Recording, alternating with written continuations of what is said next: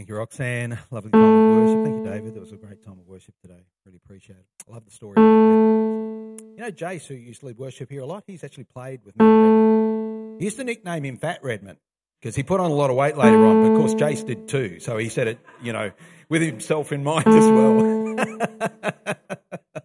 uh, years ago, actually, I was at a Hillsong conference and Matt Redman was um, uh, speaking on songwriting and so forth. And I actually directly asked him quite a few questions about it, being a bit of a songwriter myself. And uh, look, he's such a mature guy. But I tell you what, speaking of maturity, young Joel Houston was there. That's um, a Brian Houston's son, who by the, he, just around that time he'd he'd written that song. Um, Every day it's you I live for, you know, which was very very popular around the world. And you know, people were trying to ask him questions too. And I remember him saying, "Oh, look, just ask Matt. He's so much more spiritual than I am, and he's a lot more articulate. Just ask him seriously." Because there's a little panel of three of them up there. But I just thought, you know, isn't that interesting coming from that young lad? Just his humility there. Who, you know, because when you're young and you've got all that kind of notoriety as a songwriter all over the world, but you know, his humility was very apparent there. And Matt, he is right. Matt is very articulate. Uh, why don't we have a word of prayer before we start our message today? Shall we pray together? Father, we want to give you thanks, Lord, that you are the Almighty God. It is Pentecost Sunday.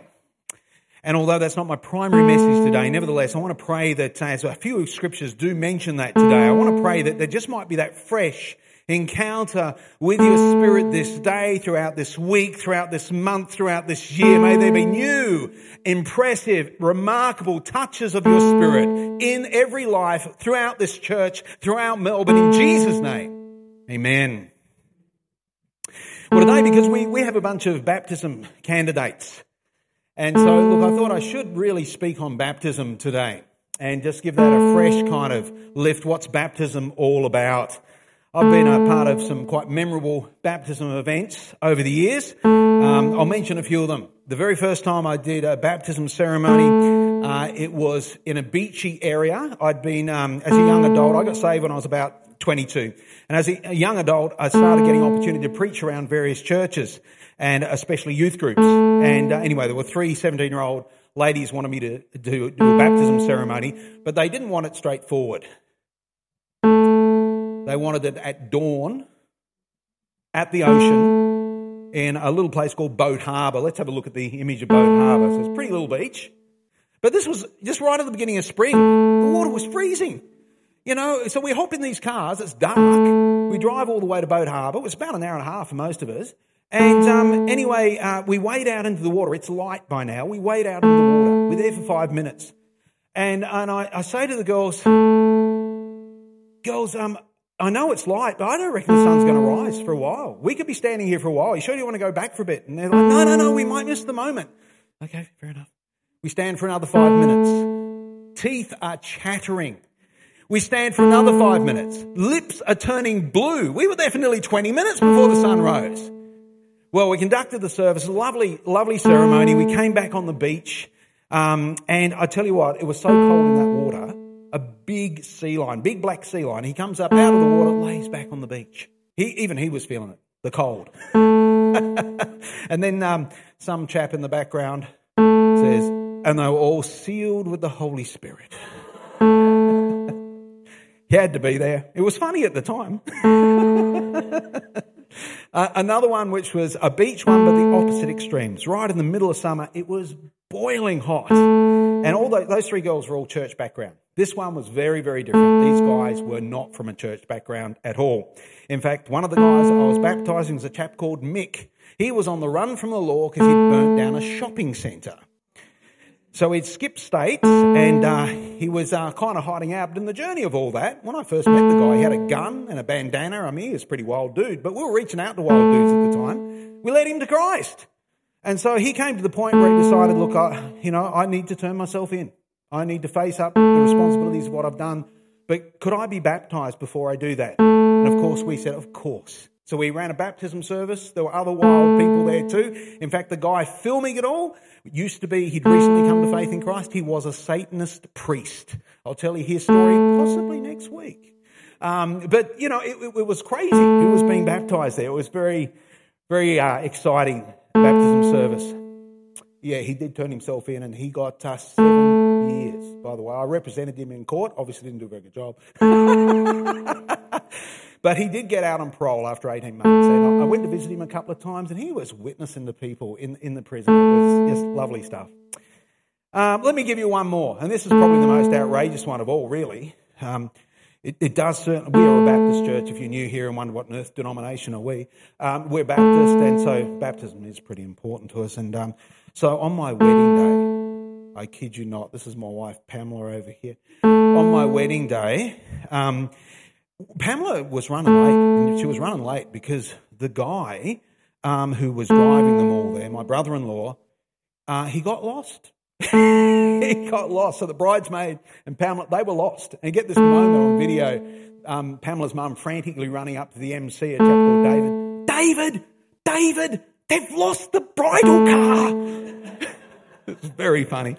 Anyway, we, got, we had a fair bit of service because we're expecting Pamela would be late because she runs late for everything. But this was, this was, this was seriously late.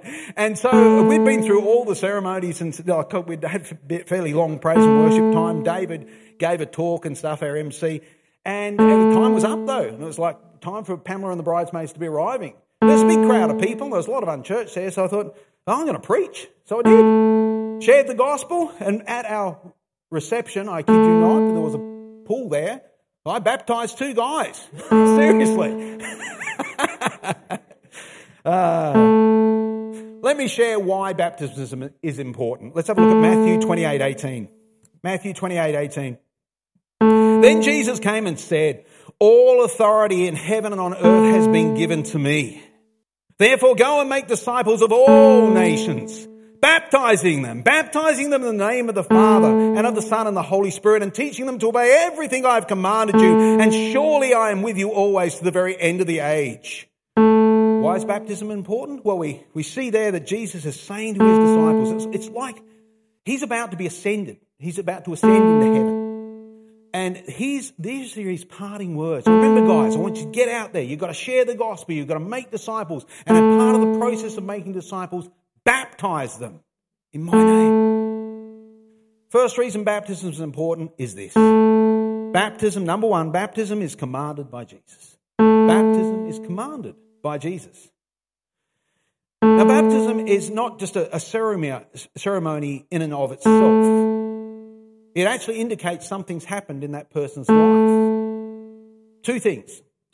Let me have a look at the first of these. Uh, Mark 16 16. Whoever believes and is baptized will be saved. Whoever believes and is baptized will be saved. Now, one of our baptism candidates, because I always ask them, what's a scripture that's impacted you recently?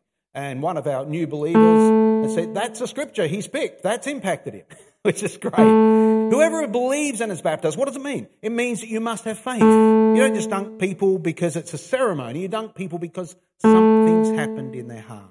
They've come to believe. Now, what do, what do we mean by believe? If the person has come, what Mark is meaning when he says this, the person has come to believe that Jesus truly is the divine Son of God, that he is the, the way to salvation. He is both Lord and Savior.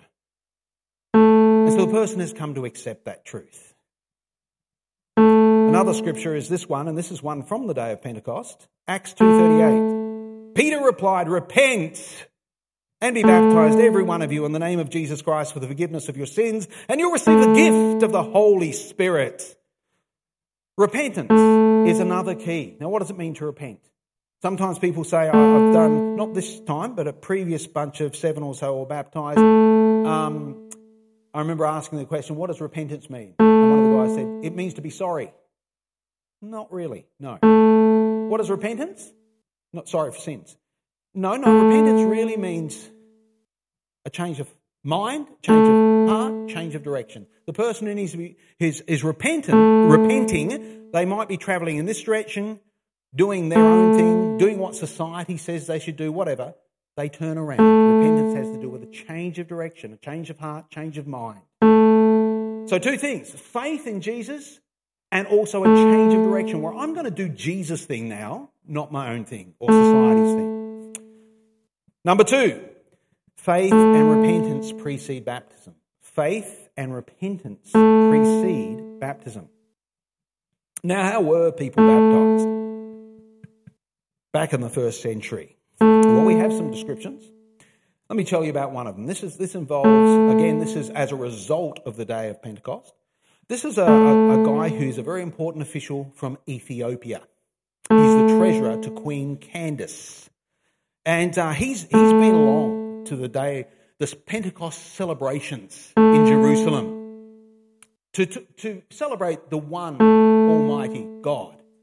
And, uh, and there on that day of Pentecost, there was an outpouring of the Holy Spirit. Many people impacted. Probably he was as well. And he, he wanted to purchase some scriptures. So he bought himself the scroll of Isaiah.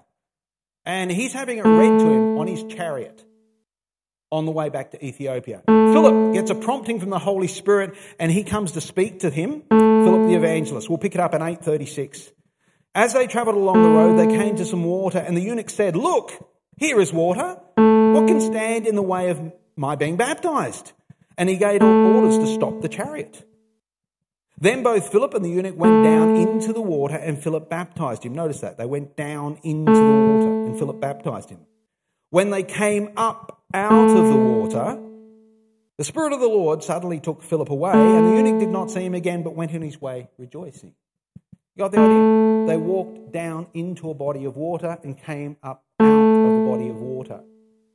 Now, um, many churches, such as Baptist, Church of Christ, Pentecostal, a whole bunch of others, believe in baptism by immersion, simply because it seems to be what is in the scriptures. Um, and here we see the example. If, if sprinkling was the pattern of the early church, um, well, you know, being an important official, he'd have travelled with a whole entourage of people, the Ethiopian eunuch. And so they've had heaps of water with them. They knew they were travelling through desert regions, so they could have stopped the chariot somewhere and, and just conducted a ceremony using the drinking water. But they rather waited until they came to a large enough body of water to walk down into the water and come back out. A lot of there are seasonal streams throughout those regions. The Wadi of Egypt being one. Mm. So, why do we um, dunk people? That's one reason. But have a look at what was written in the early Greek New Testament. The noun baptisma, that was what was chosen. The noun baptisma, consisting of the process of immersion, submersion, and emergence from bapto to dip. That was what the early New Testament writers chose as the word.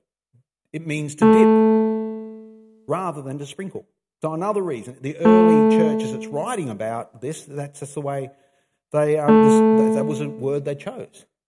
Now, uh, believe me, I'm, i have great respect for Anglicans, Methodists, um, you know, other movements, Presbyterians who, of course, sprinkle people. But a lot of their scholars know that wasn't the original way that was done. It's become part of their church tradition. Nicky Gumbel, one of the best courses ever created, the Alpha course. Absolutely fantastic. And uh, Nicky, being an Anglican minister, usually he sprinkles people. But to quote Nicky's own words here, as he talks about the original words, um, the verb baptizo, to baptize, was used among the Greek to signify the dyeing of a garment or the drawing of water by dipping a vessel into another. Got the idea? Nicky Gumbel explains that what, what was the early word used? Baptizo. It meant to dunk a garment, down in the dye and bring it up. That was the early Greek meaning of the word. And if someone says to Nicky, I really want to be baptized by immersion, he's all good with that, and he'll do the ceremony at a local Baptist church. Seriously. Um, another to just give you another quote, uh, William Barclay. You heard me quote a lot from him last week. Actually, he's so good on New Testament culture. He's from a, a, a sprinkling background, but in his commentary from this very passage of Scripture, he says this: To these early Christians, baptism was, whenever possible, by immersion. So it's just, why do we dunk people? It's just the way the early church did it. And, and I, I personally think it tends to be, I think, a more powerful symbol. We're not saved in little bits, but the whole person is saved. And so I do think it's a, it's a powerful analogy. Number three, The early church baptized people by immersion. Number three, the early church baptized people by immersion. Now, we, we don't, I know some Baptist churches will have a policy that no one can become a member unless they're baptized by immersion. We don't have that policy. Um, we, we simply say, look, if someone is from a Presbyterian, Anglican, Methodist, Uniting Church sort of background, one of the sprinkling backgrounds, which they would have been sprinkled as a baby probably, which we considered their baptism. But if they have, um, you know, stood up on stage and had, uh, you know, a moment where they've had their confirmation, which is a public stand of their faith in Jesus Christ, we'd consider that acceptable. And so you can still become a full member having not been baptized by immersion. But um, it's simply, uh, it's good, I think, to look at the scripture and see what the original intended meanings were. What does baptism symbolize? Well, let's have a look here at Colossians 2:12. It says this, having been buried with him in baptism, in which you were also raised with him through your faith in the working of God who raised him from the dead. The symbol? The symbol is one of dying to yourself under the water and being raised to newness of life out of the water. A symbol of what's already happened in your heart. In other words, you've been born again by the Spirit of God. Number four, baptism symbolized dying to self and new life in Christ. Number four, baptism symbolized dying to self and new life in Christ. Now, although it is a ceremony, and in a sense, I guess, therefore, it's a ritual, nevertheless, baptism is a spiritual thing. It's a spiritual Um, let me uh, give you example of this. For instance, I remember a chap uh, in my one of my churches in Crossway South. Um, his name was Victor. And Victor was from a Dutch Reform background, and the Reform the Reform backgrounds like Lutheran and Dutch Reform and so forth, they sprinkle people, you know, when they're babies as part of their that's their baptism. Now that was the case for Victor, but he was listening on Light FM one day, and the, the preacher was talking about baptism by immersion as a believer, believer's baptism. You can't believe when you're a little bub, it's your parents, on behalf of your parents. Um, and he felt God spoke to him, and he said to me, Lee, I think I, I think I need to be baptized. Now, Victor was a regular attender at our church at that point, um, not involved in ministry, but a regular attender. After that day he got baptized, he got very active in ministry from there on. Uh, we we uh, in that particular church we we owned a sports centre, and we did a lot of our midweek activity there. But uh, adjacent to the sports centre, we hired a theatre. It was such a beautiful venue. So, but that meant because we hired it, we didn't have it permanently. We just had it on the weekend, and uh, there was a lot of setup and pull down because there were theatre events that went went on there. So Victor got involved in the setup team, which is a busy team, very early start, and ended up heading up that team uh, in our sports centre. He did a stack of renovations around the place, which was such a blessing. He ended up being elected onto our leadership. Now, all that happened in the space of about two and a half years after he was baptised. And I just saw the growth in him from that point. He made that commitment and he just grew. There's something spiritual about making that decision of baptism. And it can be a spiritual moment too when you're baptized. I mean, I still remember the the uh, day I was baptized, I was quite a new Christian, come to faith in Christ, as I said, around about 22. I was baptized not long after that. And uh, I remember the day I was baptized, um, I'd only ever seen one other baptism before. And I remember walking down into the water and I exclaimed, Oh, it's warm. I didn't know what to expect. so, in a nice baptistry in the church. so, get down into the water. And when I, when I was dunked, as Pastor Kim Valentine baptizes me in the name of the Father, the Son, and the Holy Spirit dunks me. As He brings me up out of the water, it felt like static electricity all over my head. It was just like, was buzzing, you know? And um, anyway, I remember, I still remember in the um, change rooms, there was a young lady baptised that day too, who went on to be a great worship leader, actually. Um, and uh, anyway, I remember in the change rooms had guys and girls. And uh, there with Kim, it was a pretty big thing for me because I had shared my testimony, you know, and never done anything like that before at church. Man, I was shaking the whole time, just hands just going like this. Um, and so, being a big dad, I said to Kim, oh, the pastor, oh, Kim, it's all over. And he said, no, no, Lee. No, no, it's just beginning. Just beginning. And that's one of the important things to realize that baptism is an early step. It's not like uh, one of the young ladies said to me, um, she was concerned that she had to kind of work her way up to baptism, had to be holy enough. She's just a new believer. She's 17. And I said, no, no, it's, a, it's an early step. It's a beginning step. Um, so I'll tell you one more. This is a funny one. A lot of you don't fish. To, but to explain a little bit about fishing, I do fish, as many of you know, freshwater fishing especially. You, you might have seen a documentary or something, or for those who do fish, you've probably seen this out in the rivers. Sometimes a trout just leap out of the water, grab a dragonfly or a grasshopper, and back into the water. Munch, munch. Um, you know, come up like this. Well, was, uh, we had six people being baptised at my church in Sydney, and um, one of these guys, his name was Craig. Married to Jenny. To remember their name. So Jenny, Craig. They used to say that to help us remember their names.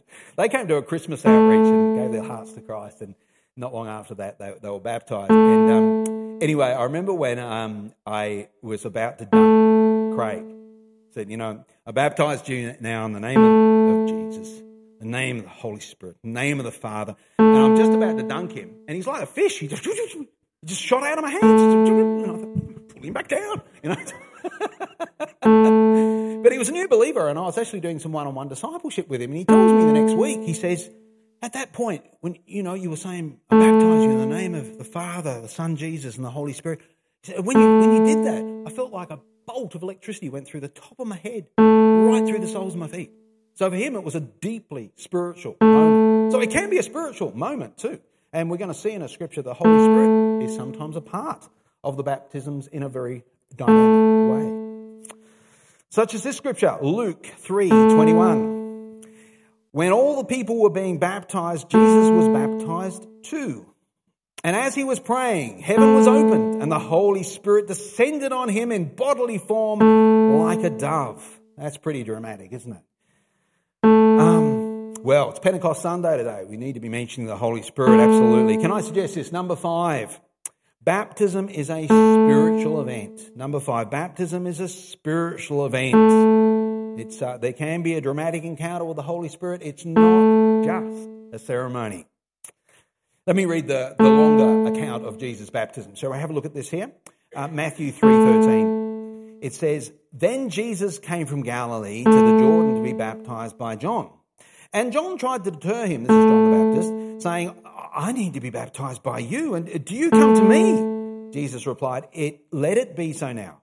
It is proper for us to do this to fulfill all righteousness. Then John consented.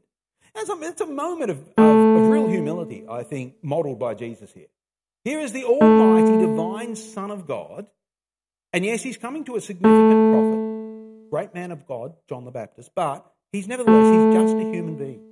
And here we see the Almighty Son of God coming to a, a regular bloke, and he's going to be baptized by him. I, I see humility in that. But can I suggest, I learned from this, I actually think there needs to be a measure of humility for anyone who's going to be baptized. Seriously. Because um, you, you, remember me saying last week when I was defining humility, and I said, um, you know, you look up a dictionary, it doesn't say Humility is about putting yourself down. No, it says it is a sober estimate of yourself, a careful estimate of yourself. Not an inflated one, but not one that's deflated either. It's an accurate image of yourself. But a biblical understanding of humility is actually an absence of self. And remember, I mentioned the woman who washed Jesus' feet last week, and I said for her to come into that room when she knew the Pharisees would be judging her, she needed a measure of humility to do that, an absence of self, because if she was thinking about what they're all going to be thinking about me, she'd never have done it. Baptism's a little like that in the sense if you have to stand up in front of a bunch of people, and uh, if you're really self conscious, you're going to struggle to do that. But the commitment is that I'm doing it for Jesus. My focus is on Him. There's an absence of self. Rather, my focus do- is on Jesus. I'm doing it for Him on through the passage, it says um, Matthew 3 and looking at 16 now, same passage. As soon as Jesus was baptized, he went up out of the water, and at that moment heaven was open, and he saw the Spirit of God descending like a dove and alighting on him. And a voice from heaven said, This is my Son, whom I love, with him I'm well pleased. Bunch of things in that passage. First of all, one of the reasons to be baptized is because it fulfills righteousness. Can we say that? Number six, baptism fulfills righteousness. Remember, John, John was, you know, he felt inadequate. I shouldn't be the one baptizing the Lord Jesus. And Jesus said, It's proper for us to do this, John. It fulfills righteousness. Another good reason to be baptized is um, what we just heard, read there from the scriptures, where God the Father speaks. What did he say? I'm well pleased. Number seven, baptism pleases God the Father. Baptism pleases God the Father. And really, most significant at all in this passage, and at the end of one of the um, baptism testimonies, actually, that, uh, um, that, uh, that I read, was that one of the people wrote this that the reason they are being baptized is because Jesus modeled it and they want to be more like Jesus. Number eight, baptism was modeled by Jesus. Number eight, baptism was modeled by Jesus. A good reason to be baptized. I wonder how soon after salvation they should a person be baptized. How soon after salvation should a person be baptized? Well, let me read from a passage from the day of Pentecost, how it happened that day. Acts 2:38. Peter replied, Repent and be baptized, every one of you, in the name of Jesus Christ for the forgiveness of your sins, and you'll receive the gift of the Holy Spirit. The promise is for you and for your children, for all who are far off, and for all who the Lord God will call. With many other words, he warned them and pleaded with them, Save yourselves from this corrupt generation. Those who accepted his message were baptized, and about 3,000 were added to their number that day. Now, one of the people I was doing the study with was Adam. He's a brand new believer. And I asked Adam the question. He read that scripture, and then I said to him, How soon do you think um, the people were baptized? um, after salvation? And he said, Well, he paused for just a moment, and he said, Well, right away, right away. And actually, that is what you see. Mostly in Scripture, people tended to be baptized pretty much right after they gave their lives to Christ. Uh, I'm not sure what's happened in our church journey, Baptists included. We seem to take a long time over it. But actually, the biblical pattern was they tended to do it pretty much right away. If you're genuinely saved, you should be baptized. Can I suggest this point number nine? Generally, baptism took place shortly after conversion. Talking the first century church, generally, baptism took place shortly after conversion. Now, the day of Pentecost is a day to celebrate the birth of the church. It's a day to celebrate the encounter of the Holy Spirit. And it's also a day to celebrate baptism. Three very important things. Now, I wonder today, as I've been speaking, there might be some of you today, you have not yet been baptized as a believer. What a wonderful day to make that decision. The day of Pentecost. What a wonderful day to make that decision. So, at the back of the church there, there is an opportunity if you want to pop your name down and say, hey, yep, look, I am. I'm interested in baptism. Just go to the information table there pop your name down, leave your number, I'll give you a call. Very happy. How do we do it? I usually meet with whoever it is being baptized. It takes about 45 minutes to go through a baptism study. So you know what the scriptures say about it. Um, secondly, um, we'll have a look at your story, how you came to faith in Jesus. And that's it. It's really just catching up twice. Uh, but let me encourage you. You haven't been baptized as a believer. It's an important step. It'll help you grow spiritually. And look, the bottom line, Jesus modeled it. It pleases God the Father. That's got to, those two reasons alone are good enough, I think. Well, so uh, just to remind people, we have a baptism service coming up on the 16th of Friday, the 16th. We do it on a Friday. Friday, the 16th of June, 7 p.m. here. So, typical service. It will have some praise and worship at the start. I will preach, usually something that's geared up for people who don't normally come to church, because there'll probably be some visitors of the families who don't normally do church. Then we'll hear the stories, testimonies, as we often say in the church, of those who are being baptized. And then finally, we actually go to the Arabic part, the Arabic auditorium, because they've got a baptistry in their part of the auditorium, and conduct the ceremony there. Uh, so that's coming up sixth, Friday, the 16th of June, 7 p.m. Let me finish with this final story. uh, one of our baptism candidates, Nicole, she's reading this book right now as I speak. It's called Heavenly Man, written by Brother Yun.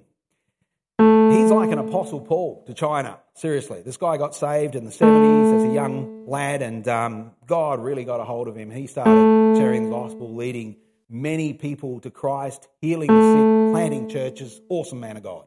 Amazing book, actually. Worth, well worth a read if you haven't read it. Um, one of the things that they had to face, though, in the province of Henan in China was it was illegal to be a Christian. And so to run something like a baptism ceremony, well, you can get arrested for that.